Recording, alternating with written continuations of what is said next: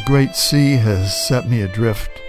It moves me like a reed in a great river.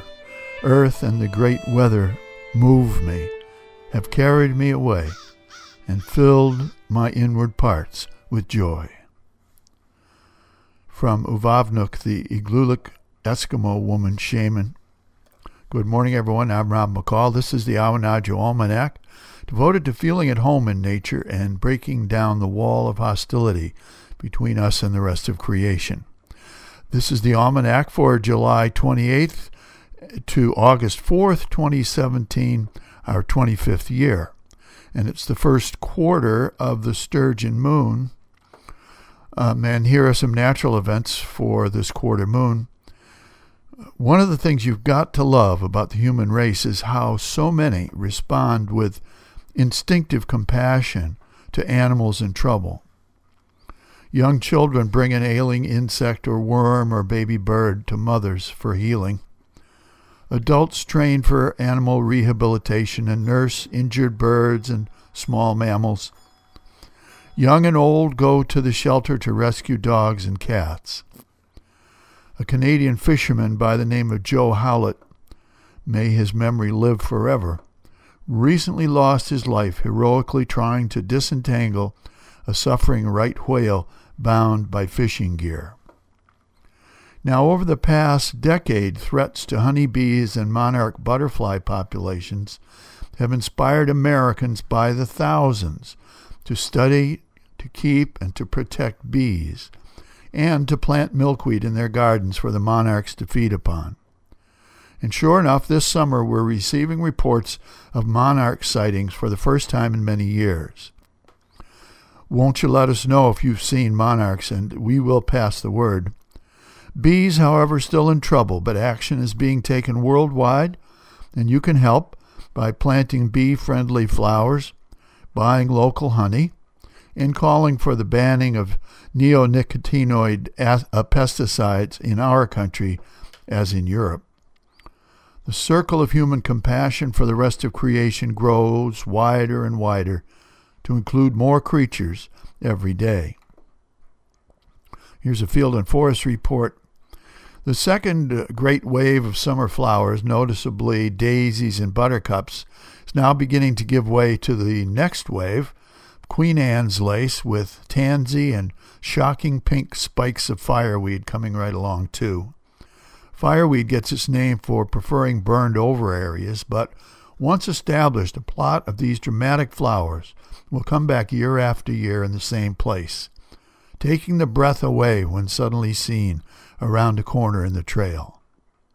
Along the margins of the woods and into abandoned fields, meadow sweet and steeplebush raise their pink and white spires, which give them their botanical name, spirea. And soon we can expect to see goldenrod on every hand as summer nears its summit. The saltwater report it's been foggy many mornings in our bays and inlets, providing a dramatic backdrop for the coastal day sailor or kayaker adrift on the great sea. The last 20 years have seen a sharp increase in recreational small craft plying the waters, from kayaks to pea pods to dories, many of them handmade.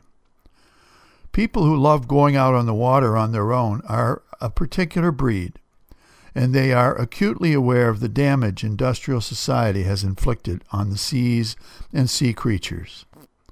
Many sailors and paddlers have widened their circle of compassion by calling for cleaning up the oceans and protecting the thousands of creatures who make the oceans their home.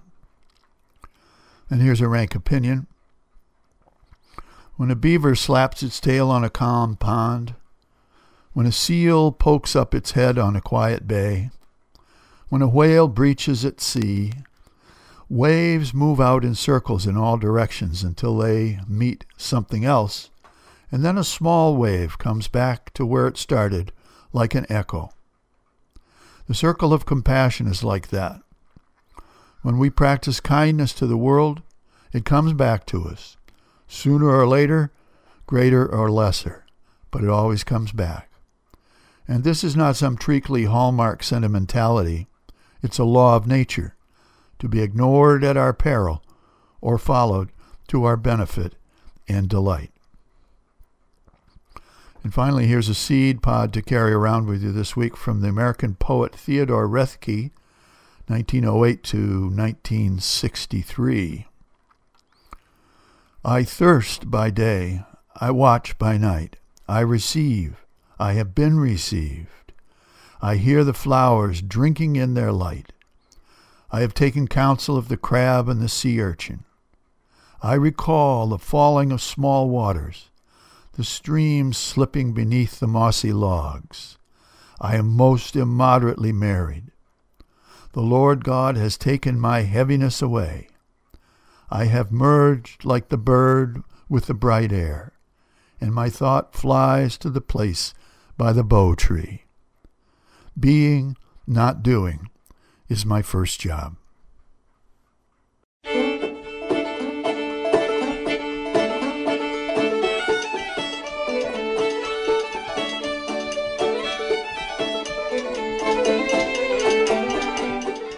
Well, that's the almanac for this quarter moon, but don't take it from me. Go out and see for yourself.